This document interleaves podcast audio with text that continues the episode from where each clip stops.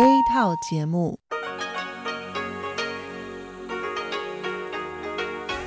ที่นี่สถานีวิทยุเรดิโอไต้หวันอินเตอร์เนชันแนล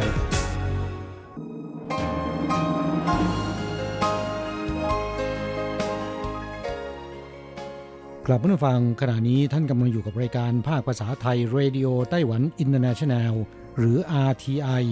ออกกระจายเสียงจากกรุงไทเปไต้หวันสาธารณรัฐจีน เป็นประจำทุกวันนะครับ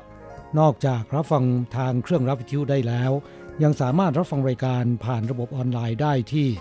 thai.rti.org.tw หรือที่ RTI Fanpage นะครับ ขอเชิญติดตามรับฟังรายการของเราได้ ตั้งแต่บัดนี้เป็นต้นไป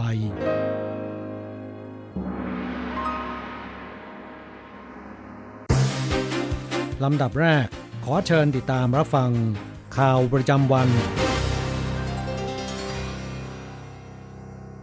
สวัสดีครับ คุณผู้ฟังที่เคารพ ข่าววันศุกร์ที่ 14 พฤษภาคม พุทธศักราช 2564 รายงานโดยผมแสงชัย กิตติภูมิวงศ์หัวข้อข่าวที่น่าสนใจมีดังนี้ ไต้หวันพบผู้ติดเชื้อโควิด -19 รายใหม่ 29 ราย เร่งสืบสาวต้นต่อการแพร่ระบาด สหรัฐรายงานเสรีภาพทางศาสนา กระทรวงการต่างประเทศไต้หวันชี้ว่า จะร่วมมือแนวลึกระหว่างกันต่อไป เจ้าหน้าที่ไต้หวันประจำที่อินเดียป่วยโรคโควิด -19 เดินทางกลับมารักษาตัวโดยเที่ยวบินพิเศษ ต่อไปเป็นรายละเอียดของข่าวครับศูนย์บัญชาการควบคุมโรคของไต้หวันแถลงในวันที่ 14 พฤษภาคม พบผู้ติดเชื้อโควิด -19 รายใหม่ 29 ราย เป็นการติดเชื้อในประเทศ และเป็นชาวไต้หวันทั้งหมด แบ่งเป็นหญิง 16 ราย ชาย 13 ราย อายุระหว่าง 10-70 ปี ในจำนวนนี้ 4 รายไม่แสดงอาการ 25 รายเริ่มป่วยระหว่างวันที่ 2 ถึง 12 พฤษภาคม จากการสืบสาวต้นต่อการแพร่ระบาดของโรคในเบื้องต้นพบว่า 16 รายติดเชื้อจากคลัสเตอร์ร้านน้ำชาเขตว่านหวา 5 รายติดเชื้อจากคลัสเตอร์ นายกสมาคมไลออน อีกหนึ่งราย ติดเชื้อจากคลัสเตอร์ร้านเกม เมืองอีหลาน อีก 7 รายยังไม่ทราบต้นตอการติดเชื้อโรค ในวันที่ 14 ยังพบการติดเชื้อจากต่างประเทศรายใหม่ 5 รายด้วย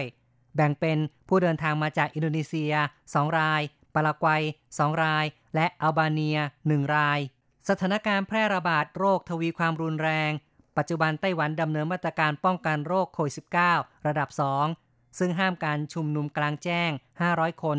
ในห้อง 100 คน หลายฝ่ายวันเกรงอาจมีการประกาศมาตรการป้องกันระดับที่ 3 ทั้งนี้ตามมาตรฐานการรับมือโรคระบาดกำหนดโดยศูนย์บัญชาการควบคุมโรคกำหนดว่า หากเกิดการระบาดเป็นกลุ่มในชุมชน 3 แห่ง ในสัปดาห์เดียว หรือมีผู้ติดเชื้อรายใหม่ 10 ราย ในวันเดียว โดยไม่ทราบแหล่งต้นตอจะเข้าสู่มาตรการป้องกันโรคโควิด -19 ระดับ 3 ซึ่งก็คือ ประชาชนจะต้องสวมหน้ากากอนามัยตลอดเวลาที่อยู่นอกบ้าน ห้ามจัดกิจกรรมกลางแจ้งที่มีการรวมตัว 10 คนขึ้นไป ในห้อง 5 คนขึ้นไป จะปิดสถานที่ต่างๆ ยกเว้นสถานที่จำเป็นต่อการดำรงชีพ การรักษาความสงบเรียบร้อยในสังคม สถานบริการการแพทย์ หรือสถานสาธารณะที่จำเป็นเข้าต่อไปครับ กระทรวงการต่างประเทศสหรัฐรายงานเสรีภาพศาสนาระหว่างประเทศปี 2020 ในวันที่ 12 พฤษภาคม กระทรวงการต่างประเทศของไต้หวันแถลงว่าสหรัฐให้การยอมรับต่อเสรีภาพทางศาสนาของไต้หวัน ได้แก่ ความพยายามในการสร้างสภาพแวดล้อม ที่เป็นมิตรต่อชาวมุสลิม และได้กล่าวถึงกรณีรองประธานาธิบดีไล่ชิงเตอ๋อเข้าร่วมการประชุมขอพรอาหารเช้าในสหรัฐ และอูเจาเซีย รัฐมนตรีว่าการกระทรวงต่างประเทศของไต้หวัน เข้าร่วมประชุมระดับรัฐมนตรีว่าด้วยเสรีภาพทางศาสนา สมัยที่ 3 ได้แจ้งต่อชาวโลกถึงความมุ่งมั่นของไต้หวันในการร่วมมือกับประเทศ ที่มีอุดมการใกล้เคียงกัน ดังเช่นสหรัฐ เป็นต้นในการปกป้องเสรีภาพทางศาสนา และต่อต้านการคุกคามจากเผด็จการ กระทรวงการต่างประเทศของไต้หวันแถลงว่า ไต้หวันกับสหรัฐยึดถือค่านิยมประชาธิปไตย เสรีภาพ และสิทธิมนุษยชนสองฝ่ายร่วมมืออย่างแนบแน่น ในด้านเสรีภาพทางศาสนา ดังเช่น ไต้หวันเข้าร่วมประชุมระดับรัฐมนตรี ว่าด้วยเสรีภาพศาสนาติดต่อกัน 3 ปี ในปี 2019 ยังได้จัดประชุมว่าด้วยความร่วมมือปกป้องเสรีภาพศาสนาอินโดแปซิฟิก โอเจียงอันโฆษกกระทรวงการต่างประเทศของไต้หวันกล่าวว่า ไต้หวันจะร่วมมือกับสหรัฐ บนพื้นฐานปัจจุบัน ขยายความร่วมมือในแนวลึกระหว่างกันต่อไป ข้อต่อไปครับเจ้าหน้าที่ของไต้หวันในสำนักงงานประจำอินเดีย ยืนยันติดเชื้อโควิด -19 เพิ่มขึ้นอีก 2 ราย ในวันที่ 10 พฤษภาคม ในจำนวนนี้รายหนึ่ง แพทย์วินิจฉัยว่า จะต้องได้รับการรักษาในระดับสูงขึ้นสำนักงงานตัวแทนในอินเดียจึงได้ติดต่อบริษัทประกันภัยทันที เพื่อให้จัดเที่ยวบินพิเศษด้านการรักษาพยาบาล เดินทางออกจากเมืองเดลีของอินเดียแล้ว จะถึงสนามบินนานาชาติเทาหยวนของไต้หวันในตอนค่ำวันที่ 14 และจะส่งตัวไปยังโรงพยาบาลในทันที โอเจียงอันโฆษกกระทรวงการต่างประเทศแถลงว่า ในภาวะเกิดการระบาดอย่างรุนแรง กระทรวงการต่างประเทศมีความใส่ใจ และติดตามภาวะสุขภาพร่างกายของเจ้าหน้าที่ในต่างประเทศดำเนินมาตรการที่เหมาะสม หากจำเป็นต้องกลับมารักษาตัวในไต้หวัน จะติดต่อกับบริษัทประกันภัย เพื่อส่งตัวกลับประเทศสำหรับผู้ที่อาการป่วยไม่รุนแรง จะช่วยจัดหาสถานที่รักษาในประเทศประจำการ และให้ความช่วยเหลือที่เหมาะสมข่าวต่อไป ประธานาธิบดีไช่หวนขอโทษประชาชน สายส่งกำลังไฟฟ้าขัดข้องทั่วไต้หวันไฟดับนับ 10 ล้านครัวเรือน ช่วงบ่ายของวันที่ 13 พฤษภาคม ทั่วไต้หวันไฟดับนับ 10 ล้านครัวเรือน ประชาชนพากันตื่นตระหนกว่า จะเข้าสู่ภาวะขาดแคลนไฟฟ้าหรือไม่ ประธานาธิบดีไช่หวนพร้อมทั้งนายกรัฐมนตรีซูเจินชังออกมาขอโทษประชาชน ต่อกรณีสายส่งไฟฟ้าของสถานีแปลงไฟฟ้ากำลังสูง ลู่จู นครเกาสงเกิดความขัดข้องทำให้โรงไฟฟ้าสิงตานครเกาสงไม่สามารถส่งกระแสไฟฟ้าได้ เครื่องกำเนิดไฟฟ้าจึงหยุดทำงาน ทั่วไต้หวันเข้าสู่ภาวะจำกัดการใช้ไฟฟ้า ต้องแบ่งเขตหมุนเวียน หยุดจ่ายไฟฟ้ากว่า 5 ชั่วโมง กระทบต่อประชาชน กระทรวงเศรษฐการแถลงว่าสาเหตุสีประการเกิดขึ้นพร้อมกัน คือความต้องการใช้กระแสไฟฟ้ามากกว่าประมาณการ เครื่องกำเนิดไฟฟ้า 3 เครื่อง อยู่ระหว่างการซ่อมแซม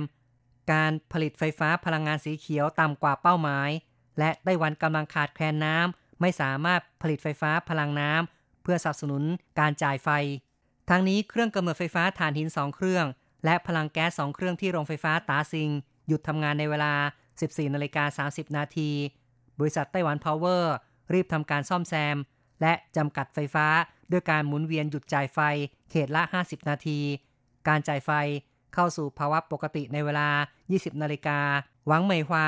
รัฐมนตรีว่าการกระทรวงเศรษฐการแถลงข่าวในตอนค่ำเวลา 18 นาฬิกา 40 นาทีของวันที่ 13 พร้อมด้วยเจิงหวนเซิง รัฐมนตรีช่วยว่าการกระทรวง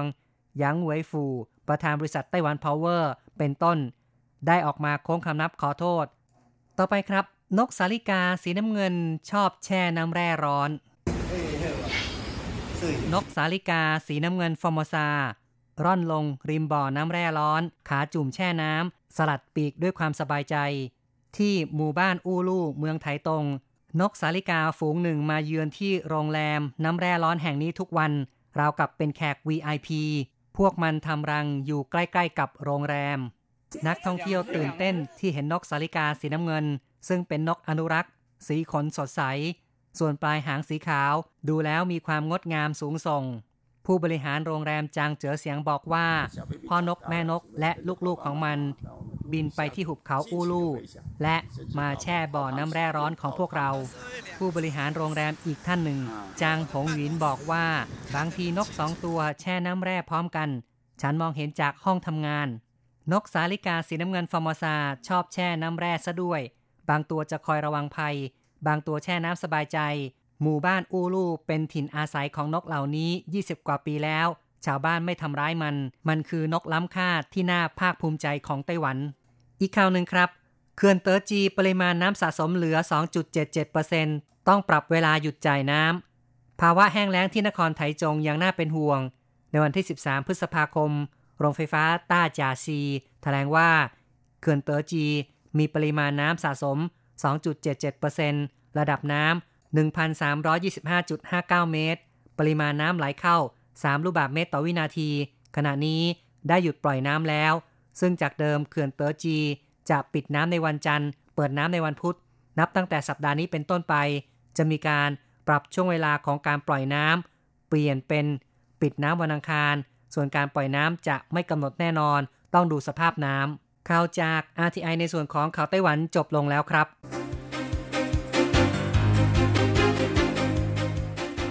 ต่อไปขอเชิญฟังข่าวต่างประเทศและข่าวจากเมืองไทยค่ะ สวัสดีค่ะ คุณผู้ฟัง RTI ที่เคารพทุกท่าน ขอต้อนรับเข้าสู่ช่วงของข่าวต่างประเทศและข่าวประเทศไทยกับดิฉันมณพรชัยวุฒิมีรายละเอียดของข่าวที่น่าสนใจดังนี้ นิวซีแลนด์จะกลับไปเริ่ม travel bubble กับออสเตรเลีย นิวซีแลนด์จะยกเลิกการระงับบางส่วนของโครงการ travel bubble หรือระเบียงท่องเที่ยวกับออสเตรเลีย หลังความหวาดหวั่นเรื่องการแพร่ระบาดของโควิด -19 ในนครซิดนีย์ออสเตรเลียลดลง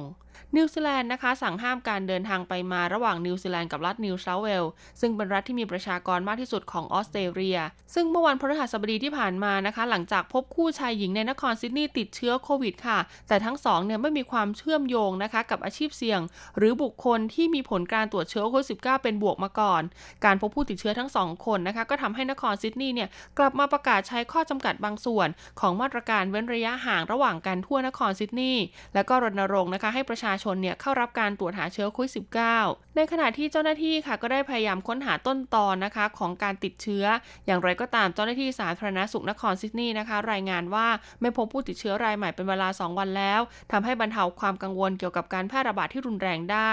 นายคริสฮิปกินส์ค่ะรัฐมนตรีฝ่ายรับมือสถานการณ์โควิด -19 ของนิวซีแลนด์นะคะ กล่าวว่าการเดินทางไปมาระหว่างนิวซีแลนด์กับรัฐนิวเซาท์เวลส์จะกลับมาเปิดเป็น travel bubble อีกครั้ง หลังจากเจ้าหน้าที่ค่ะ ลงความเห็นว่ามีความเสี่ยงน้อยจากการแพร่ระบาดของโควิด -19 ออสเตรเลียและนิวซีแลนด์ค่ะ เริ่มการเดินทางระหว่างกันโดยไม่ต้องกักตัวดูอาการมาเกือบ 1 เดือนแล้ว หลังจากไม่พบผู้ติดเชื้อนะคะ ของทั้งสองประเทศเป็นระยะเวลาหนึ่ง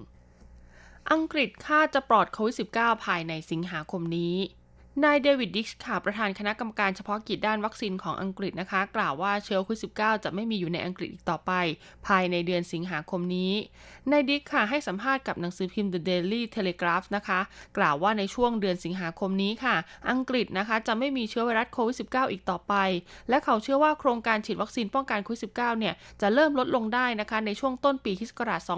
2022 ในขณะเดียวกันค่ะในปีนี้รัฐบาลจะพิจารณาว่าวัคซีนชนิดใดจะให้ผลดีที่สุดกับประชาชนนะคะ ในดิกส์กล่าวด้วยนะคะ ว่าเขาหวังว่าประชาชนชาวอังกฤษทุกคน จะได้รับการฉีดวัคซีนอย่างน้อยหนึ่งครั้งภายในสิ้นเดือนกรกฎาคม และเมื่อถึงตอนนั้นค่ะ อังกฤษจะสามารถปกป้องประชาชนจากเชื้อโควิด -19 กลายพันธุ์ทุกสายพันธุ์ที่รู้จักได้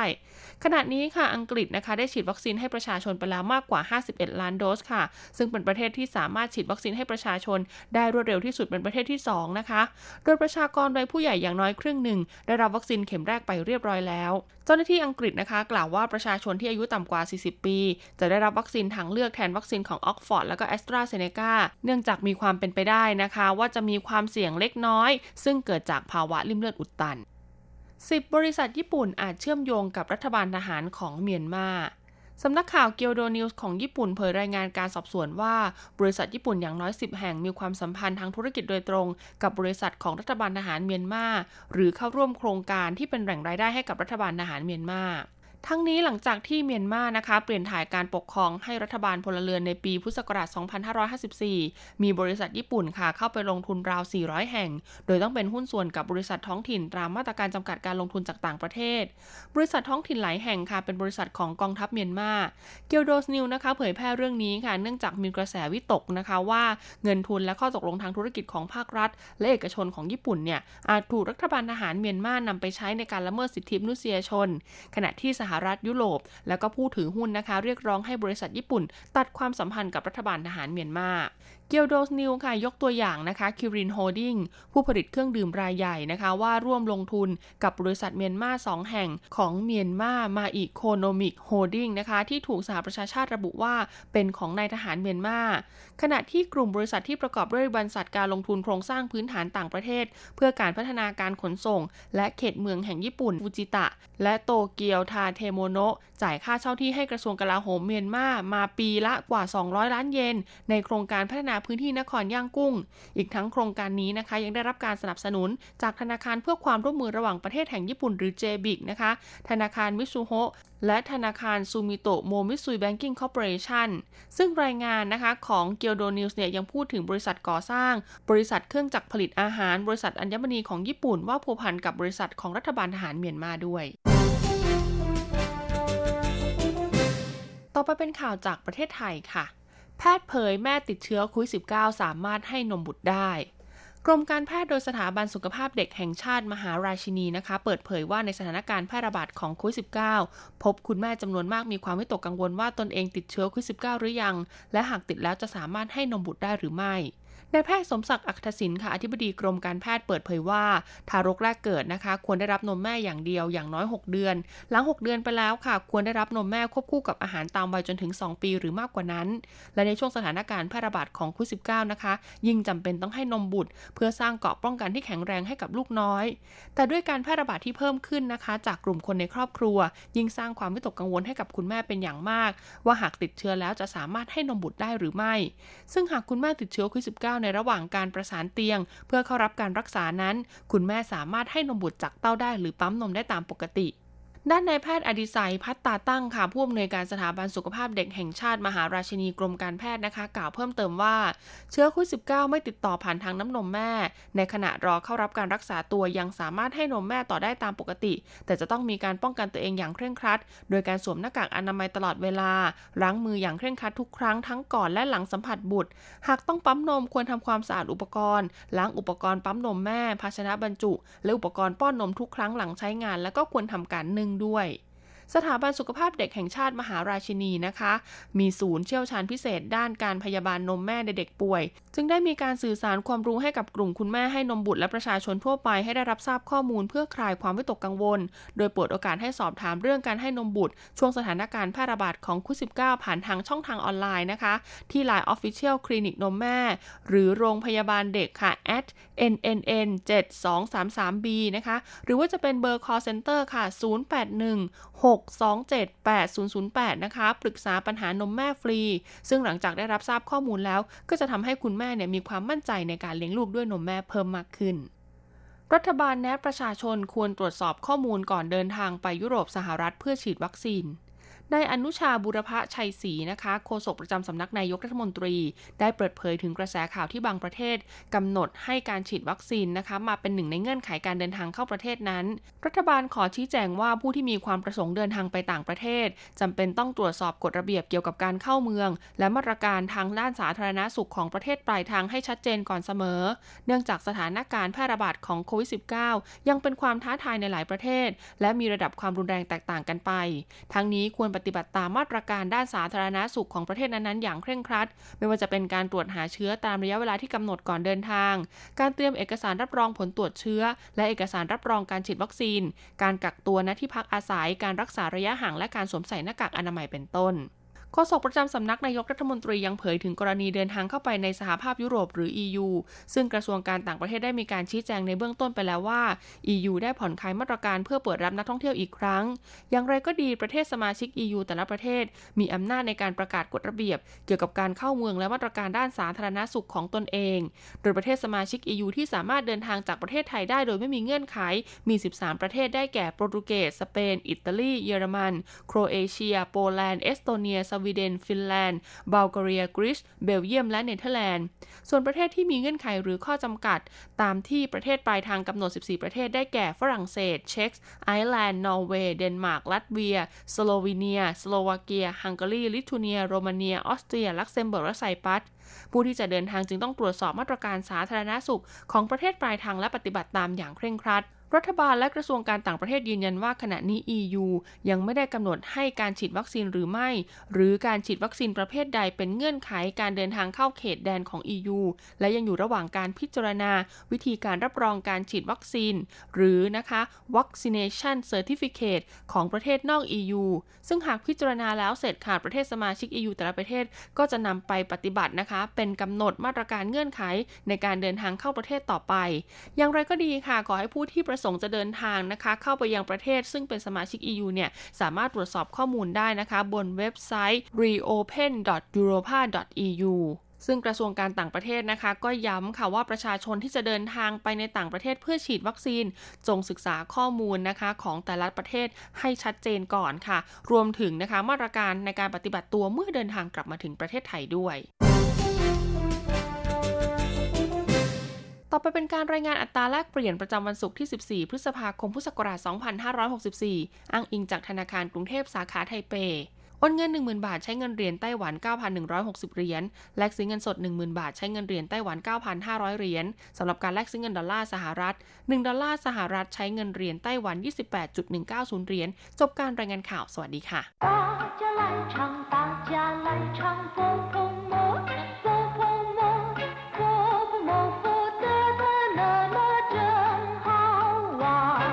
สวัสดีครับเพื่อนผู้ฟัง พบกันในวันนี้เราจะมาเรียนบทเรียนที่ 8 ของแบบเรียนชั้นสูง บทที่ 8 เจี้ยเฉียนเออยืมเงินตอนที่สองในบทที่ 7 ที่ผ่านมานะครับ เราได้เรียนคำสนทนาเกี่ยวกับการยืมเงินกับคนอื่นมาแล้ว ในบทนี้เราจะมาเรียนคำสนทนาเกี่ยวกับการยืมเงินกันต่อ แต่เป็นการให้ยืมเงินนะครับ第八课借钱二课文我把钱借给邻居 他说半年以后还，可是现在他黄牛了，怎么办？你把钱借给他的时候，让他写借据了吗？还是有别的人在场呢？既没让他写借据，也没别的人在场。多少钱呢？如果钱不多，就算了吧。吃次亏，学次乖，下次别再把钱借给不可靠的人。是啊，都怪我糊涂，花钱买经验。第八课借钱二บทที่8ยืมเงินตอนที่สอง我把钱借给邻居他说半年以后还可是他现在黄牛了怎么办我把钱借给邻居แปลว่าฉันยืมเงินให้เพื่อนบ้าน他说半年以后还เขาบอกว่าครึ่งปีก็จะคืนให้ 可是现在他黄牛了แต่เดี๋ยวนี้เขาเบี้ยวซะแล้ว หรือเดี๋ยวนี้เขาจะไม่คืนซะแล้วจะมาป้านจะทำอย่างไรหลิงจุ้ยก็คือเพื่อนบ้านนะครับป้านเหนียนคือครึ่งปีป้านเหนียนหยี่เข้าครึ่งปีให้หลังป้านเหนียนหยี่เข้าขวานจะคืนให้หลังจากครึ่งปีไปแล้ว可是现在他黄牛了可是แต่ว่า现在 ขณะนี้他黄牛了เขากลับคำซะแล้ว หรือเขาเบี้ยวซะแล้วจะมาป้านจะทำอย่างไรดี你把钱借给他的时候让他写借据了吗还是有别的人在场呢ตอนคุณให้เขายืมเงิน ให้เขาเขียนใบยืมเงิน หรือว่ามีคนอื่นอยู่ด้วยหรือเปล่า你把钱借给他的时候ตอนคุณให้เขายืมเงิน让他写借据了吗 ให้เขาเขียนใบยืมเงิน还是有别的人在场呢หรือมีคนอื่นอยู่ด้วยหรือเปล่า既没让他写借据也没别的人在场ทั้งไม่ได้ให้เขาเขียนใบยืมเงิน และไม่มีใครอยู่ด้วย多少钱呢如果钱不多就算了吧吃次亏学次乖下次 别再把钱借给不可靠的人เงินมากไหมล่ะถ้าหากว่าเงินไม่มากก็แล้วไป เสียรู้ครั้งหนึ่ง เรียนรู้ครั้งหนึ่ง คราวหน้าอย่ายืมเงินให้คนที่เชื่อถือไม่ได้อีก是啊都怪我糊涂花钱买经验นั่นสิ ต้องโทษฉันเองที่เลอะเทอะ ใช้เงินซื้อประสบการณ์กราบผู้ฟังทราบความหมายของคำสนทนาในบทนี้แล้ว ต่อไปขอให้พลิกไปที่หน้า 36 เราจะไปเรียนรู้คำศัพท์ และก็วลีใหม่ ๆ ในบทเรียนนี้คำที่หนึ่งขวางเหนียว แปลว่า เบี้ยว หรือว่าบิดพลิ้ว ไม่ทำตามคำสัญญา ความจริงถ้าแปลกันตรงตัวคำว่าขวางเหนียว ก็แปลว่าโค หรือว่าวัวนะครับ ซึ่งก็เป็นสัตว์เลี้ยงในครัวเรือน แต่ฉไหนจึงมาเกี่ยวข้องและหมายถึงบิดพลิ้ว เบี้ยว กลับคำหรือกลับกรอก ไม่ปฏิบัติตามคำมั่นที่ให้ไว้ สันนิษฐานว่าชาวจีนนะครับ เห็นว่าวัว ดื้อรั้นสอนยากนะครับ จึงมีหลายที่หลายแห่งที่ใช้คำว่าหนิวหรือวัว ในความหมายส่อไปในทางที่ไม่ดี อย่างเช่นคำว่าหนิวผีชี่ นิสัยอย่างวัว ซึ่งก็หมายถึงนิสัยที่ไม่ยอมฟังใคร ดื้อรั้น อะไรนิดอะไรหน่อยนะครับ ก็โมโหโกรธาขหวงเหนียวหมายถึงการรับปากใครไว้แล้วเนี่ยไม่ทำตามคำมั่นสัญญานะครับ เบี้ยวเอาดื้อ พูดไว้เป็นมั่นเป็นเหมาะ แต่ว่าถึงเวลาทำจริง ๆ กันแล้วเนี่ยกลับไม่ปฏิบัติตาม เรียกว่าหวางเหนียวนะครับ นอกจากนี้คำว่าหวางเหนียวยังหมายถึงพวกอันธพาลหน้าโรงหนัง หรือหน้าสถานีขนส่งนะครับ ที่กว้านซื้อบัตรเข้าชมภาพยนตร์หรือว่าตั๋วโดยสารแล้วก็นำมาขายในราคาสูงกว่าปกติ หากำไรโดยไม่ชอบนะครับ เรียกคนที่กระทำเช่นนี้ว่าหวางเหนียว ส่วนตั๋วหรือว่าบัตรที่ซื้อในลักษณะนี้เรียกว่าหวางเหนียวเพี้ยวคำที่สองนะครับ เจ้จี้ หลักฐานการยืมเงินหรือว่าใบยืมเงิน ซึ่งจะระบุจำนวนเงินที่ยืม แล้วก็ลายเซ็นผู้ยืมเงินคำว่าเจี้ยนะครับ ก็แปลว่ายืม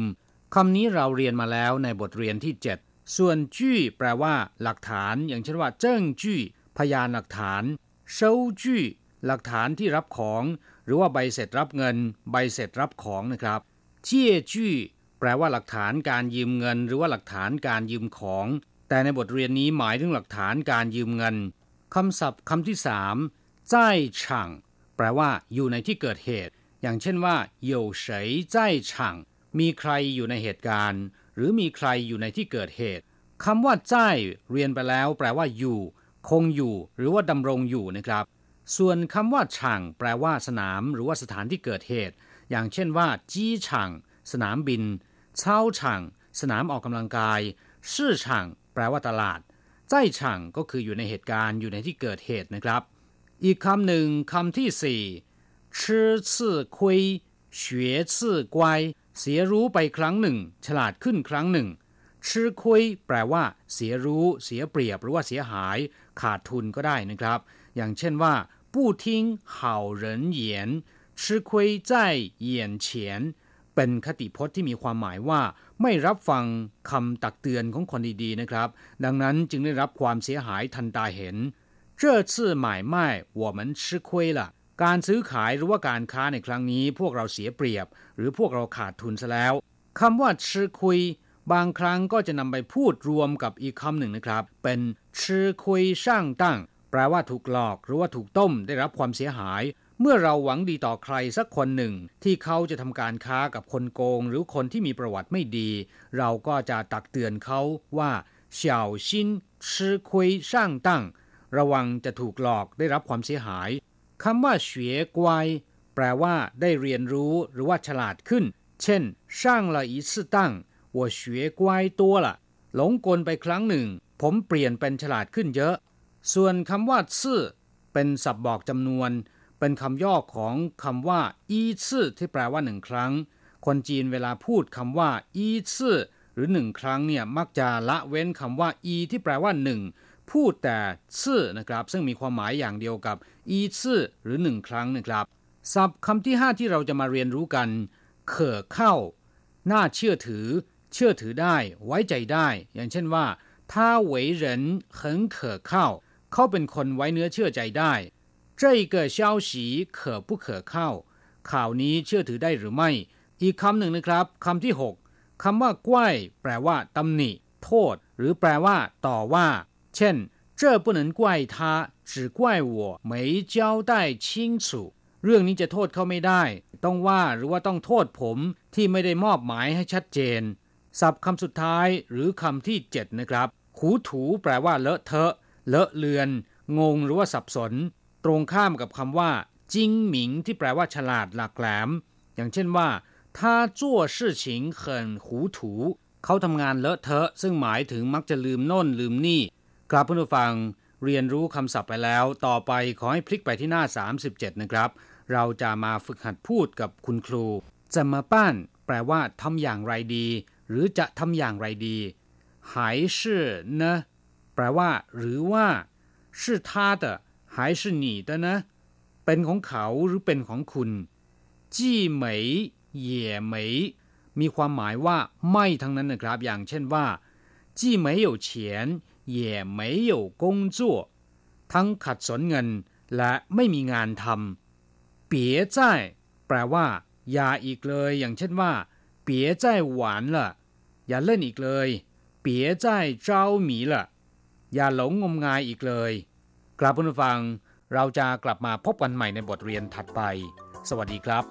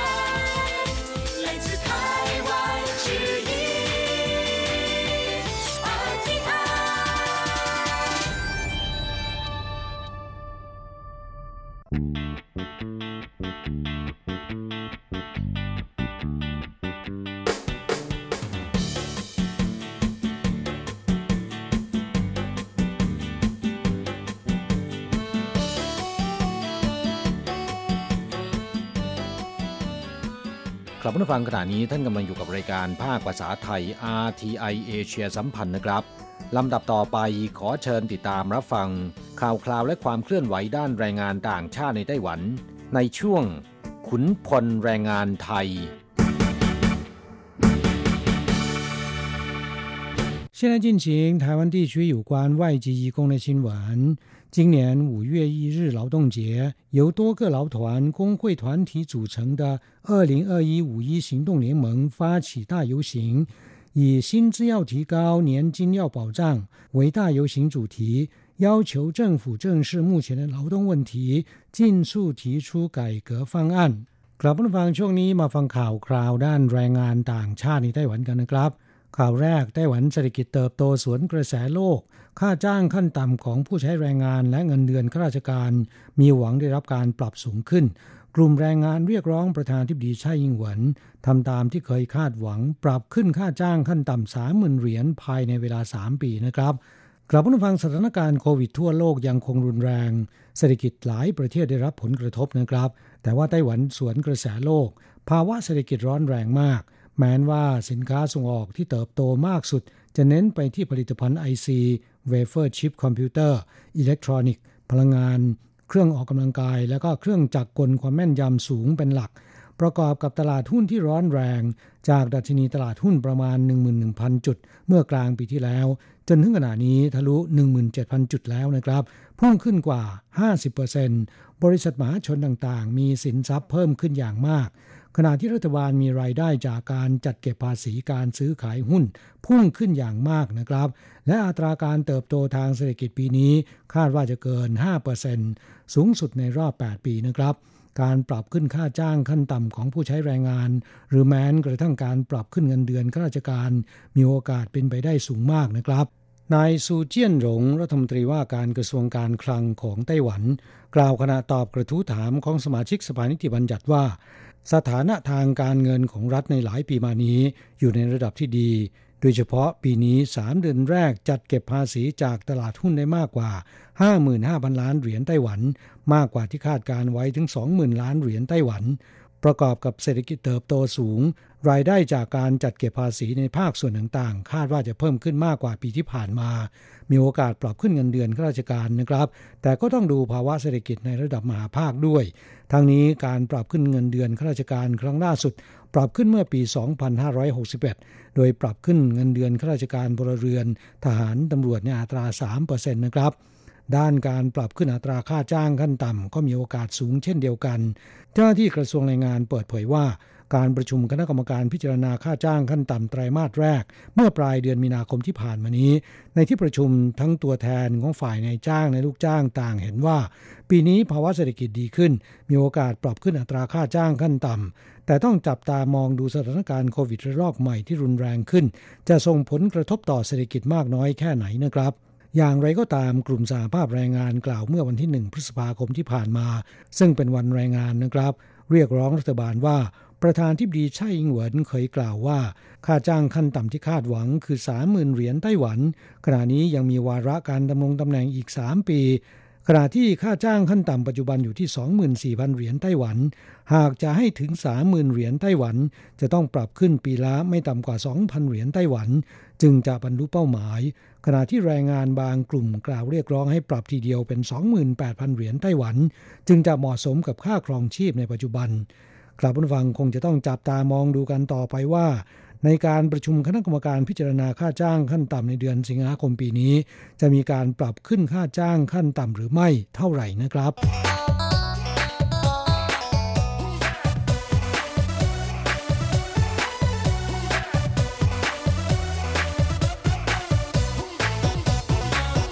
ต่อไปมาฟังข่าวคราวของการขยายระยะเวลาทำงานเกินกว่า 12 ปี ไต้หวันหารือประเด็นขยายระยะเวลาทำงานของแรงงานต่างชาติเกิน 12 ปี เผยมีโอกาสขยายเป็น 14 ปีมากสุด ส่วน 15 ปีหรือมากกว่านั้น ติดปัญหาข้อกฎหมายเมื่อครบ 15 ปี ต้องจ่ายเงินบำนาญรายเดือนนะครับกลับมาฟังไต้หวันกำลังประสบปัญหาขาดแคลนแรงงานอย่างหนัก โดยเฉพาะแรงงานกึ่งฝีมือ ซึ่งได้รับผลกระทบจาก 3 ปัจจัยใหญ่ได้แก่ สถานการณ์โควิดทั่วโลกที่รุนแรงมาตั้งแต่ต้นปี 2563 ส่งผลให้การเดินทางของแรงงานต่างชาติมีอุปสรรค รัฐบาลเร่งฟื้นฟูเศรษฐกิจด้วยการผลักดันโครงการเมกะโปรเจกต์ ต้องการแรงงานเป็นจำนวนมาก รวมถึงนักธุรกิจไต้หวันแห่ย้ายกลับมาลงทุนในมาตุภูมิมากขึ้น หาคนงานเข้าทำงานไม่ได้ ปัญหาขาดแคลนแรงงานจึงกลายเป็นประเด็นใหญ่ ที่ผู้ประกอบการมีเสียงเรียกร้องดังกระหึ่มมากขึ้นนะครับจนประธานทิบดีไช่อิงหวนเคยรับปากจะแก้ปัญหาเรื่องนี้และกล่าวว่าไต้หวันจะไม่ยอมเป็นสถานฝึกอบรมทักษะฝีมือแรงงานต่างชาติให้กับประเทศอื่นอีกต่อไป ด้านรัฐมนตรีว่าการกระทรวงแรงงานและกระทรวงเศรษฐกิจก็เคยกล่าวต่อนักธุรกิจว่า การขยายระยะเวลาทำงานของแรงงานต่างชาติออกไปอีก 2 ปี เพื่อแก้ปัญหาเฉพาะหน้าของผู้ประกอบการ เป็นประเด็นที่หารือกันได้ แต่เสียงเรียกร้องของผู้ประกอบการที่ต้องการให้ขยายระยะเวลาการทำงานของแรงงานต่างชาติ จากปัจจุบันที่กำหนดไม่เกิน 12 ปีเป็น 15 ปี หรือบางกลุ่มเรียกร้องให้ขยายไปถึง 20 ปีเลย กลับไม่มีความคืบหน้าใด ๆ เจ้าหน้าที่กระทรวงแรงงานเผย ทั้งหมดติดอยู่ที่ปัญหาเงินบำนาญชราภาพเป็นรายเดือน กล่าวคือ ตามกฎหมายการจ้างงานในปัจจุบัน แรงงานต่างชาติทำงานไม่ครบ 15 ปี มีสิทธิ์รับเงินบำเหน็จชราภาพเป็นก้อนเดียวเท่านั้น แต่หากขยายระยะเวลาการทำงานออกไปครบหรือเกิน 15 ปี แรงงานต่างชาติจะมีสิทธิ์รับเงินบำนาญชราภาพเป็นรายเดือนนะครับกลับมาฟังไต้หวันประสบปัญหาขาดแคลนแรงงานมานานแล้ว จึงมีนโยบายเปิดให้นำเข้าแรงงานต่างชาติมาตั้งแต่ 30 ปีที่แล้ว ในลักษณะทดแทนภาวะขาดแคลนแรงงาน โดยมีการจำกัดคุณสมบัติของนายจ้าง กล่าวคือกิจการที่เป็นงานหนักสกปรกและอันตราย หาแรงงานท้องถิ่นเข้าทำงานไม่ได้ จึงจะได้รับอนุญาตให้ยื่นขอนำเข้าแรงงานต่างชาติได้ในคัวต้าที่ขึ้นอยู่กับความยากลำบากในการรับสมัครแรงงานท้องถิ่นเข้าทำงาน และไม่เพียงแต่มีกฎระเบียบการยื่นขอนำเข้าแรงงานต่างชาติที่รัดกุม ยังกำหนดให้ในายจ้างต้องจ่ายเงินเข้ากองทุนประกันความมั่นคงในการทำงานของแรงงานท้องถิ่น ในอัตราเดือนละ 2,000 เหรียญต่อการว่าจ้างแรงงานต่างชาติหนึ่งคน ทั้งนี้เพื่อป้องกันกระทบโอกาสการทำงานของแรงงานท้องถิ่น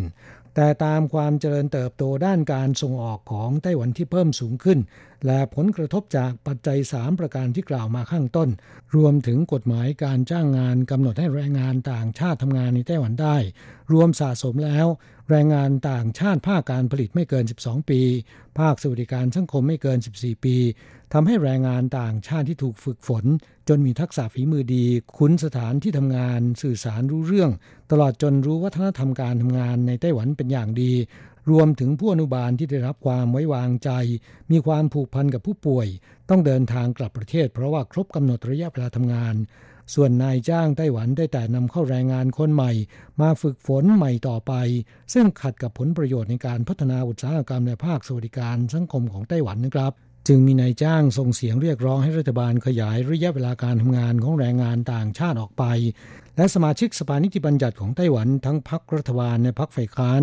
ต่างก็มีการเสนอยติขยายระยะเวลาทำงานของแรงงานต่างชาติ ให้มากกว่า 12 ปีในเวอร์ชั่นต่างๆ มีทั้งขยายเป็น 15 ปี 20 ปี และไม่จำกัดระยะเวลาทำงานสำหรับแรงงานที่มีทักษะ สื่อสารภาษารู้เรื่อง และประพฤติตัวดี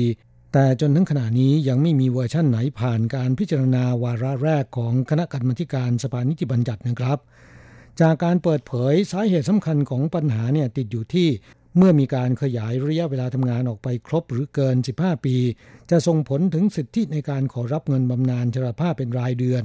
ซึ่งเป็นปัญหาที่ซับซ้อนและเป็นภาระหนักสำหรับกองทุนประกันภัยแรงงาน ที่กำลังประสบกับภาวะรายรับรายจ่ายไม่สมดุล เจ้าหน้าที่กระทรวงแรงงานอธิบายว่า ตามกฎหมายปัจจุบัน แรงงานต่างชาติทำงานไม่ครบ 15 ปี สามารถรับเงินบำเหน็จชราภาพ ซึ่งเป็นเงินก้อนครั้งเดียว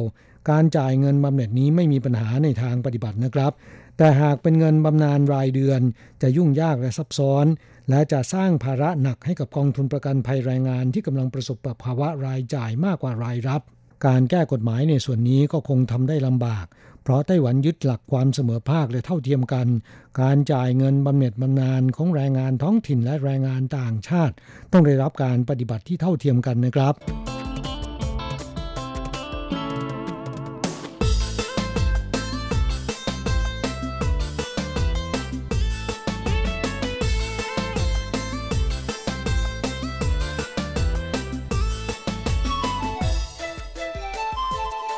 ต่อไปมาฟังข่าวคราวที่จับสาวไต้หวันร่วมกับแรงงานเวียดนามผิดกฎหมาย ตั้งแก๊ง call center ใส่ชุดตำรวจเวียดนามวิดีโอคอลหลอกเพื่อนร่วมชาติ 3 เดือนได้เงินกว่า 10 ล้านเหรียญไต้หวันนะครับ นางเฉิน หญิงไต้หวันอายุ 34 ปี ผู้เคยถูกจับข้อหาเป็นสมาชิกแก๊ง call center หลอกลวงต้มตุนที่ประเทศมาเลเซีย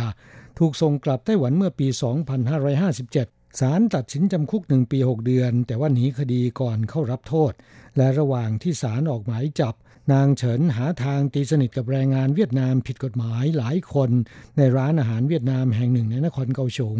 จากนั้นชักชวนมาร่วมตั้งแก๊ง call center กลุ่มเป้าหมายเป็นชาวเวียดนาม โดยให้แรงงานเวียดนามผิดกฎหมายสวมชุดตำรวจ ปลอมตัวเป็นเจ้าหน้าที่ตำรวจเวียดนาม ใช้ video call คุยกันสดๆจนเหยื่อเชื่อสนิท ภายในเวลา 3 เดือนตุ๋นเงินไปกว่า 7,800 ล้านดอง หรือประมาณ 10 ล้านเหรียญไต้หวัน จนเหยื่อรายหนึ่งเข้าแจ้งความกับตำรวจเวียดนาม จากนั้นมีการประสานและส่งข้อมูลให้แก่ตำรวจไต้หวัน บุกจู่โจม ทลายขบวนการนอกกฎหมายแก๊งนี้ จับนางเฉินพร้อมสมุนชาวไต้หวันและแรงงานเวียดนามผิดกฎหมายอีก 7 คนนะครับโฆษกกรมสอบสวนคดีอาญาแถลงว่านางเฉินนักโทษหนีคดีช่อโกง และความผิดฐานซ่องโจรที่ประเทศมาเลเซียยังไม่เข็ดนะครับ ยึดอาชีพหลอกลวงต้มตุ๋นที่ไต้หวันอีกครั้ง คราวนี้พุ่งเป้าไปยังเหยื่อที่ประเทศเวียดนาม โดยดึงดูดแรงงานเวียดนามผิดกฎหมายจากร้านอาหารแห่งหนึ่งในนครเกาสงมาร่วมตั้งแก๊ง call center ที่ไทจง ถ่ายทอดเทคนิคกลโกง ทั้งหมดให้กับแรงงานเวียดนาม ทั้งที่พูดภาษาเวียดนามไม่เป็น แต่อาศัยโปรแกรมแปลภาษาเป็นเครื่องมือสื่อสาร นอกจากนี้ยังจัดหาชุดตำรวจเวียดนามมาให้แรงงานเวียดนามได้สวมใส่ ขณะวิดีโอคอลกับเหยื่อ เพื่อให้ตายใจหลงเชื่อ นางเฉินงมงายกับความเชื่อที่ว่าเธอจะร่ำรวย ดังนั้นโทรศัพท์มือถือทุกเครื่องที่แจกให้แรงงานเวียดนามใช้เป็นเครื่องมือต้มตุน จะเปิดด้วยรหัสพิน 0857 ออกเสียงในภาษาไต้หวันความหมายว่าข้าจะรวยตำรวจกล่าวว่าแก๊ง call center ดังกล่าว เช่าบ้านเดี่ยว 3 ชั้นในนครไทจงเป็นฐานมั่น จ้างนายหยางชายชาวไต้หวันเป็นผู้จัดการจัดหาระบบคอมพิวเตอร์และโทรศัพท์มือถือตามความต้องการ พุ่งเป้าต้มตุนเหยื่อในประเทศเวียดนามเป็นหลัก โดยให้แรงงานเวียดนามผิดกฎหมายที่ผ่านการฝึกฝนจากนางเฉินมาแล้ว ปลอมตัวเป็นพนักงานองค์การโทรศัพท์เวียดนาม ติดต่อไปว่าโทรศัพท์ของเหยื่อผิดปกติ ส่งข้อความขยะให้ผู้อื่นจำนวนมาก และถูกกระบวนการนอกกฎหมายใช้เลขหมายโทรศัพท์ของเหยื่อไปฟอกเงินและก่อคดีต้มตุน เพื่อให้เหยื่อเชื่อสนิทใจ ยังให้แรงงานเวียดนามผิดกฎหมาย ปลอมตัวโดยสวมชุดตำรวจเวียดนาม ใช้ยาโลสื่อโซเชียลสัญชาติเวียดนามที่ได้รับความนิยมและใช้กันแพร่หลายในประเทศเวียดนาม วิดีโอคอลกับเหยื่อ จนมีผู้หลงเชื่อและตกเป็นเหยื่อโอนเงินเข้าบัญชี เพื่อให้ตำรวจปลอมช่วยตรวจสอบจำนวนมาก ประมาณการว่าในช่วง 3 เดือนได้เงินจากเหยื่อไปแล้วกว่า 10 ล้านเหรียญไต้หวัน ในจำนวนนี้มีหญิงเวียดนามเป็นข้าราชการเกษียณรายหนึ่ง ตกเป็นผู้เสียหายถูกหลอกให้โอนเงิน 292 ล้านดอง หรือประมาณ 4.19 ล้านเหรียญไต้หวัน เหยื่อได้เข้าแจ้งความกับตำรวจเวียดนาม ฝ่ายกิจการตำรวจสากลของสำนักงงานตำรวจเวียดนาม จึงประสานและส่งข้อมูลมายังตำรวจไต้หวันนำไปสู่การจับกลุ่มในครั้งนี้ โดยจับนางเฉิน หัวหน้าแก๊งชาวไต้หวัน นายหยางผู้จัดการฝ่ายเทคนิค และแรงงานเวียดนามผิดกฎหมาย 7 คนเป็นชาย 3 หญิง 4 ยึดของกลางเป็นเงินสด 637,800 เหรียญ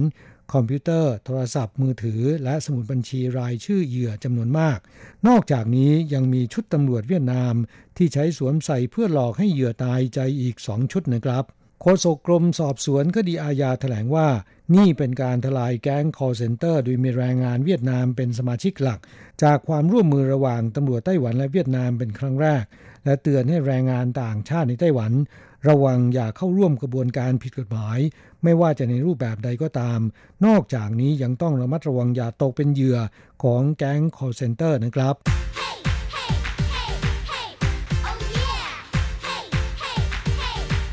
อยากรู้ไหมไต้หวันมีอะไรดีขยับเข้ามาสิ จะบอกให้ กับอะไรๆในไต้หวันเวอร์ชันเดี่ยวไมโครโฟน สวัสดีครับคุณฟังทุกท่านลาสำหรับสัปดาห์นี้อะไรๆในไต้หวันก็กลับมาพบกับคุณฟังแล้ว เช่นเคยลาสำหรับสัปดาห์นี้นะครับแม่ก็เป็นอะไรที่น่าเสียดายทีเดียว เพราะว่า เพิ่งจะชวนกันไปเที่ยวดูบอลลูนกันอยู่หมาดๆนะก็มีงานบอลลูนประกาศยกเลิกเสียแล้วนะฮะเนื่องมาจากว่าสถานการณ์การแพร่ระบาดของโรคโควิด -19 ในไต้หวันนั้น ก็รู้สึกว่าไม่ค่อยจะดีนักเพราะเริ่มมีการระบาดในระดับชุมชนแล้วแถมรัฐบาลก็ยังประกาศมาตรการใหม่นะที่ มีข้อกำหนดนะว่าสำหรับกิจกรรมที่จะจัดกลางแจ้งนั้นห้ามมีคนเกินกว่า 500 คนนะแล้วก็กิจกรรมในร่มห้ามเกิน 100 คน ก็เลยทำให้กิจกรรมหลายหลายอย่างนะที่มีกำหนดจะจัดขึ้นนั้นก็ต้องอทยอยกันประกาศยกเลิกนะโดยทั้งนี้แหละทั้งนั้นก็คือกิจกรรมที่จัดก่อน วันที่ 8 มิถุนายน ซึ่งถือเป็นวันกำหนด บังคับใช้มาตรการนี้ของทางภาครัฐไต้หวันนั่นเอง ซึ่งเทศกาลบอลลูนที่โดนเข้าเต็มๆเลยนะก็คือเทศกาลบอลลูนที่ตงซานของอีหลัน ซึ่งเดิมทีก็มีกำหนดจะจัดขึ้นใน 2 สุดสัปดาห์นะฮะวันที่ 5 วันที่ 6 มิถุนายนนะฮะแล้วก็อีกทีนึงนั้นก็คือวันที่ 12 กับ 13 มิถุนายนเหมือนกันนะประกาศยกเลิกงานไปเลย แถมในส่วนของเทศกาลดนตรีนะฮะที่จะจัดขึ้นเพื่อที่จะมาโปรโมทการปลูกข้าวเชิงศิลปะนะของที่นาในแถบสานฉีของอตำบลตรงสานเสียง ก็ยกเลิกไปด้วยนะเดิมทีจะจัดวันที่ 29 พฤษภาคมนี้ ส่วนตัวนาข้าวที่ปลูกแล้วก็ทำให้เป็นรูปกวางดาวขี่จักรยานนั้น ด้วยความที่ปลูกไปแล้ว เพราะฉะนั้นก็ยังเปิดให้ไปถ่ายภาพเช็คอินกันได้ เหมือนเดิมนะแต่ว่าจะไม่มีบอลลูนมาลอยให้ไปถ่ายรูปด้วยแล้ว ส่วนสำหรับที่นิวไทเปนะฮะระบำน้ำพุที่ปี้ถันนะฮะปี้ถันสุยอู่ก็ตัดปิดจบงานไปเลยนะตั้งแต่วันที่ 11 พฤษภาที่ผ่านมา จริง ๆ เดิมทีมีกำหนดจะจัดยาวไปจนถึงวันที่ 22 พฤษภานะก็ไม่จัดละเลิกเลย นอกจากนี้ก็ยังมีเทศกาลดนตรี新北市河海音樂季นะฮะ ที่เป็นเทศกาลดนตรีแม่น้ำและทะเลนะซึ่งจะจัดขึ้นที่漁人碼頭นะหรือ Fisherman's Wharf นะในแถวแถวตั้นสุ่ยนะฮะเดิมทีก็จะจัดระหว่างวันที่ 22 พฤษภาถึงวันที่ 6 มิถุนาทุกๆ คืนวันเสาร์และอาทิตย์ ตอนนี้ก็ประกาศเลื่อนไปก่อนนะฮะในขณะที่อีกหนึ่งกิจกรรมที่เป็นที่สนใจนะฮะในนิวไทเปนั่นก็คือ เทศกาลประติมากรรมทรายนะที่ชายหาดฝูหลง ซึ่งเดิมทีนั้นจะจัดระหว่างวันที่ 28 พฤษภาไปจนกระทั่งถึงวันที่ 29 สิงหาคม ทางผู้จัดงานก็ประกาศออกมาแล้วนะครับว่างานจะเลื่อนวันเปิดนะฮะจาก 28 พฤษภาไปเป็นเปิดหลังวันที่ 8 มิถุนายนะตามประกาศของรัฐบาลนะอันนี้ก็เดี๋ยวจะรอพิจารณาอีกทีว่าจะเปิดเมื่อไหร่ ส่วนที่จีหลงก็ยกเลิกงานทั้งหมดเลยนะไม่ว่าจะเป็นงานหวาหลงโจก็คืออแข่งเรือมังกรนะในช่วงเทศกาลตวนอู่นะแล้วก็ยังมีไหยังเหล่าอิงจาเนียนหวาอยู่สิงนะซึ่งก็จะเป็นงานพาเรดครับที่กำลังจะจัดขึ้นนั้นต่างก็ถูกยกเลิกกันหมดเลยครับรวมไปถึงที่เถาหยวนก็จะมีเทศกาลเถาหยวน หลงถันหลงโจนะฮะก็คือเทศกาลแข่งเรือมังกรที่หลงถันนะฮะก็ยกเลิกเรียบร้อยแล้วเหมือนกันนะครับและอีกหนึ่งกิจกรรมใหญ่ที่โดนพิษเลื่อนเข้าไปเหมือนกันนะก็คือเทศกาลพลุนานาชาติที่เกาะพึงหูนะฮะก็เดิมที่ช่วงนี้ก็เริ่มจัดกันไปแล้วนะฮะแต่ปรากฏว่าล่าสุดนั้นทางพึงหูก็ออกมาประกาศแล้วเหมือนกันว่ากิจกรรมการยิงพลุนะฮะ ที่บริเวณชายหาดหน้าศาลากวนอินถิงนั้นก็จะยกเลิกชั่วคราวนะฮะเอาไว้หลังวันที่ 8 มิถุนายนแล้วค่อยมาว่ากันใหม่และอีกหนึ่งทริปที่โดนเข้าเต็มๆเลยนะกับระเบียบมาตรการใหม่ของภาครัฐนะก็คือทริปเที่ยวเรือสำราญนะที่แม่จำได้ว่าเคยพาคุณฟังไปเที่ยวกันมาแล้ว ก็ปรากฏว่าทางเรือนั้นก็ตัดสินใจ ยกเลิกทริปทั้งหมดนะฮะในช่วงก่อนวันที่ 8 มิถุนายนด้วยเช่นเดียวกันนะซึ่งก็เป็นอะไรที่น่าเสียดายทีเดียวนะเพราะช่วงนี้ทางเรือสำราญนั้นเขากำลังเตรียมที่จะจัดเทศกาลท่องเที่ยวไทยบนเรือ ก็กลายเป็นว่าอดไปซะเลย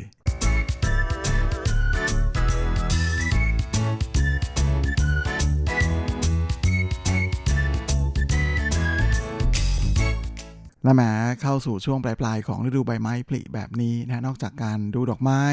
ชมหิ่งห้อยแล้วก็ยังมีกิจกรรมหนึ่งนะเกี่ยวกับธรรมชาติธรรมชาติที่น่าสนใจไม่น้อยเลยทีเดียวนั่นก็คือการไปเดินชมผีเสื้อนะช่วงนี้เป็นหน้าผีเสื้อพอดีพอดีเลยนะลาล่าสุดนั้นทางอุทยานแห่งชาติอย่างมิงซานนะก็ได้ประกาศจะจัดทริปชมผีเสื้อภายในเขตอุทยานเป็นจำนวน 4 รอบ โดยจะแบ่งเป็น 2 เส้นทางนะคือมีเส้นทางมงควันหูนะมาชื่อแบบฟังแล้วชวนฝันมากเลยนะครับบึงในฝัน กับอีกเส้นทางหนึ่งคือเส้นทางภูเขาตาถุนซานโดยเส้นทางเดินชมมงควันหูนะฮะบึงในฝันนั้น ก็จะจัดวันที่ 26 และวันที่ 29 พฤษภาคม ในขณะที่เส้นทางเดินชมแถวภูเขาต้าถุนซานนะจะจัดวันที่ 12 และวันที่5นะฮะมิถุนายน ซึ่งตอนนี้ก็เปิดรับสมัครแล้วนะฮะขึ้นไปสมัครได้ทางออนไลน์ครับ ซึ่งผมจะแปะลิงก์เอาไว้ให้บนหน้าเว็บไซต์สำหรับใครที่สนใจ และจะปิดรับสมัคร สามวันล่วงหน้านะของอแต่ละทริปนะโดยจะต้องเสียค่าใช้จ่ายคนละ 400 NT ซึ่งค่าใช้จ่ายนี้จะรวมถึงค่ารถนะค่าประกัน ค่าไกด์แต่ไม่รวมค่าอาหารกลางวันนะที่จะต้องเตรียมมาเอง จริงๆก็ถือว่าสะดวกไม่น้อยเลยทีเดียวนะสำหรับการไปเดินเที่ยวชมผีเสื้อที่อย่างหมิงซานนะโดยเส้นทางสองเส้นทางนั้น เป็นเส้นทางที่ทางอุทยานเลือกมาแล้วนะว่ามีผีเสื้ออยู่เยอะเพราะว่าจะมีอดอกไม้ที่มีน้ำหวานอยู่อสองข้างทางนะเป็นจำนวนมากแล้วก็ช่วงนี้แม่ก็อย่างที่บอกนะเป็นช่วงปลายปลายฤดูใบไม้ผลิที่ดอกไม้กำลังบานเต็มที่นะก็เลยทำให้ผีเสื้อนั้น เยอะเป็นพิเศษเหมือนกันและที่สะดวกอีกอย่างหนึ่งก็คือ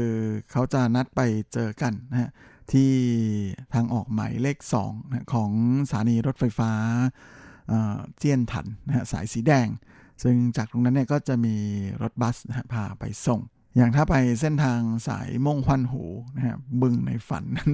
ก็จะไปส่งที่ลานจอดรถบริเวณเหลิงสุยเคิงจากนั้นก็จะพาเดินนะฮะขึ้นไปที่บริเวณทางผ่านทางม่งควันหูนะฮะแล้วก็ขึ้นไปที่สวนสาธารณะชีซิงกงหยวน ซึ่งก็จะอยู่ใกล้ๆกับยอดสูงสุดของหยางมิงซานก็คือที่ยอดเขาชีสิงซานยอดเขาเจ็ดดาว พร้อมทั้งมีไกด์นะคอยแนะนำสภาพของระบบนิเวศนะฮะรวมไปจนถึงแนะนำให้เรารู้จักต้นหมากรากไม้ต่างๆ โดยเฉพาะต้นไม้ที่เป็นแหล่งน้ำหวานนะสำหรับเหล่าผีเสื้อทั้งหลาย และแน่นอนนะก็จะมีการแนะนำให้เราได้รู้จักกับผีเสื้อชนิดต่างๆ ด้วย ส่วนสำหรับใครที่สมัครไปเส้นทางภูเขาต้าถุนซานนั้น ก็เหมือนกันนะครับไปเจอที่สถานีรถไฟฟ้าเจียนถันนะฮะหลังจากนั้นก็จะนั่งรถไปลงที่ลานจอดรถเออจือผิง ก่อนจะเดินเที่ยวข้างในนะฮะแต่สำหรับใครที่ ยังไม่เคยไปเดินเที่ยวอย่างหมิงซานนั้นนะฮะจริงๆจะไปเองก็ได้นะครับ เพราะว่าในส่วนของมุ่งพันหูนั้น เป็นจุดที่ไปถึงค่อนข้างจะง่ายกว่านะฮะเพราะว่าสามารถนั่งรถเมย์ที่วิ่งบนอย่างมิงซานนะเช่นสาย 108เนี่ยไปลงตรงที่ลานจอดรถเลิงสวยเคิงได้เลยนะจากตรงนั้นเดินขึ้นไปก็จะเจอโรงอาบน้ำแร่สาธารณะนะครับ ที่เปิดให้เข้าไปอาบน้ำแร่แช่ออนเซ็นกันได้ฟรีอ้อ แต่ว่าแหมช่วงนี้มีโควิดเพราะฉะนั้นทางไทเปก็เลยสั่งปิดนะไม่ให้เข้าไปใช้บริการ แต่เดินเลยจากตรงนั้นไปนะก็ไปเรื่อยๆ ก็จะขึ้นไปถึงจุดที่เป็นมงควันหูเรานะเราก็เดินเลยไปนิดหนึ่งก็จะขึ้นเขาไปเรื่อยๆแล้ว แต่สำหรับใครที่เคยไปอย่างหมิงซานแล้วนะฮะเชื่อว่าที่ต้าถุนซานนั้นน่าจะเป็นจุดที่ดึงดูดได้มากกว่าลาขอบอกเลยนะครับ ขอบอกว่าผีเสื้อที่ต้าถุนซานนั้นเยอะมากเลยเยอะจริงๆนะเพราะว่าที่บริเวณต้าถุนซานกงหยวนข้างล่างนั้น หลังจากเดินลงไปแล้วนะฮะจะมีอยู่แถบหนึ่งที่เขาเรียกกันว่าเป็นคูเตียเจ้าหลังเลยนะครับเป็นระเบียงผีเสื้อก็เรียกได้ว่ามีความอลังไม่น้อยนะแต่ว่าต้องระมัดระวังอย่าเดินเพลิน ทั้งนี้แหละทั้งนั้นเนื่องจากว่าเวลาเดินเข้าไปเรื่อยๆเนี่ยมันจะสวยไงแล้วเดินเพลินเดินเพลินเดินลึกๆเข้าไป เราจะกลับออกมาไม่ทันฮะถ้าอาจจะต้องกลับมาไม่ทันขึ้นรถกลับอะไรอย่างนี้นะและถ้ายิ่งใครไปเองแบบไม่มีรถยนต์ด้วยนะก็เลิกคิดไปเลย เพราะว่าจากตรงนี้เนี่ยไม่มีรถเมล์ลงกลับแล้วนะผมเคยเดินเพลินนะฮะ สุดท้ายขี้เกียจเดินกลับออกมา คือเดินอย่าลืมนะครับ คุณเดินลึกเข้าไปเท่าไหร่นะคุณต้องเดินกลับออกมา เท่านั้นนะ เอาอันนี้เรื่องจริงนะครับถ้าขับรถไปใช่ไหมก็จะจอดที่ลานจอดรถ ก็ต้องกลับเมารถไงฮะแต่สำหรับใครที่จะกลับรถเมย์ก็ต้องกลับมานั่งรถไงฮะ แต่ตอนนั้นพอดีด้วยความที่ผมไม่ได้ขับรถไปฮะเดินเพลินแล้วเดินลึกมากเลยนะฮะแล้วมันสวยจริงๆฮะมีผีเสื้อให้ดูแบบเยอะเลยอ่าก็กลายมาเพลินมากสุดท้าย ตัดสินใจเดินลงไปที่ไปโถจากตรงนั้นเลยนะมีทางลงได้จริงๆนะฮะไม่นึกมาก่อนเหมือนกัน ถือเป็นการผจญภัยที่โอ้โห สนุกมาก แต่คนที่ไปด้วยกันนั้นบ่นเลยว่า ไม่มาด้วยอีกแล้ว ว่าไกด์เหมือนจะรู้ทาง แค่เหมือนนะครับ แต่ว่าพาเกือบเกือบหลงท่านก็ไม่หลงนะเพราะว่าไปตามป้ายบอกไงแต่ใครไม่รู้ว่าไปลงไหนสุดท้ายก็ไปโผล่ที่เปโถได้นะก็เป็นนั้นว่ารอดนะแต่ก็ถือเป็นเส้นทางที่สนุกอีกแบบหนึ่งครับได้เดินป่านะที่มา ไม่มีไอเสียของรถยนต์มากวนใจนะทำให้อากาศบริสุทธิ์มากมากจริง ๆ แล้วก็ช่วงต้นต้นทางที่ช่วงยังอยู่ใกล้ๆตาดุนซานตรงนั้นนะฮะมันเป็นระเบียงผีเสื้อนะก็ยังมีผีเสื้อให้ชมๆดู แต่ว่าพอเดินเลยไปลึกๆแล้วเนี่ยก็จะไม่มีผีเสื้อแล้ว แต่ว่ามันจะเป็นต้นไม้สารพัดนะฮะป่าเขียวสวยอากาศดีเลย ใครที่อยากประจนภัยนะก็ไปตามรอยกันได้นะครับ มีป้ายบอกทางแบบเอ่อ ค่อนข้างจะชัดเจนทีเดียวนะฮะไม่น่าจะหลงนะ แต่ว่าถึงยังไงเนี่ยก็อาจจะต้องเตรียมตัวให้ดีซะหน่อยนะอย่าไปตายเอาดับหน้าเลยและนอกจากนี้สำหรับผู้ฟังที่อยู่ทางภาคกลางครับที่เขตอุทยานท่องเที่ยว ต้าเคิงเซิงไทหยวนชีนะก็จะมีผีเสื้อให้ชมดูเหมือนกันนะช่วงนี้ก็เริ่มมีเยอะแยะแล้วนะครับ ตั้งแต่ต้นเดือนพฤษภาคม ซึ่งทางอุทยานก็มีจัดทริปพาชมเหมือนกันนะแถมยังแหมฟรีเสียด้วยนะฮะใครที่สนใจก็ขึ้นไปจองคิวได้บนเน็ตนะฮะตอนนี้ยังเหลืออีก 2 รอบให้ได้สมัครไปเดินเที่ยวชมกันนะก็คือที่ วันที่ 30 พฤษภาคมนะกับวันที่ 6 มิถุนายนนะฮะซึ่งต่างก็เป็นวันอาทิตย์ด้วยกันทั้งนั้นนะเขารับรอบละ 60 คน เดี๋ยวผมจะโพสต์ลิงก์เอาไว้ให้แล้วกันนะคุณฟังจะได้กดเข้าไปสมัครกันได้ถ้าสนใจนะโดยสำหรับรอบวันที่ 30 พฤษภาคมนั้นเขาจะเปิดรับสมัคร ตั้งแต่เวลา9โมงเช้าของวันที่ 25 พฤษภาคมเป็นต้นไปนะในขณะที่รอบวันที่ 6 มิถุนายนนั้นก็จะเปิดรับสมัครตั้งแต่วันที่ 1 มิถุนายนนะฮะ9โมงเช้าเป็นต้นไปเหมือนกันนะฮะเต็มเมื่อไหร่ก็ปิดรับสมัครเลย ใครที่สนใจก็อย่าลืมนะครับมาช่วงนี้มีผีเสื้อสวยๆ ให้ได้ไปเดินชมกันเยอะแยะเลย ช่วงนี้โควิดเยอะนักนะฮะนี้โควิดไปดูผีเสื้อกันก็น่าจะเป็นอะไรที่โอเคทีเดียวนะเพราะว่าเป็นกิจกรรมกลางแจ้งด้วยนะฮะสามารถรักษาระยะห่างทางสังคมได้ค่อนข้างจะสะดวกแล้วก็ความปลอดภัยน่าจะเยอะกว่ากิจกรรมที่อยู่ในร่มแถมยังได้ใกล้ชิดธรรมชาติอีกต่างหาก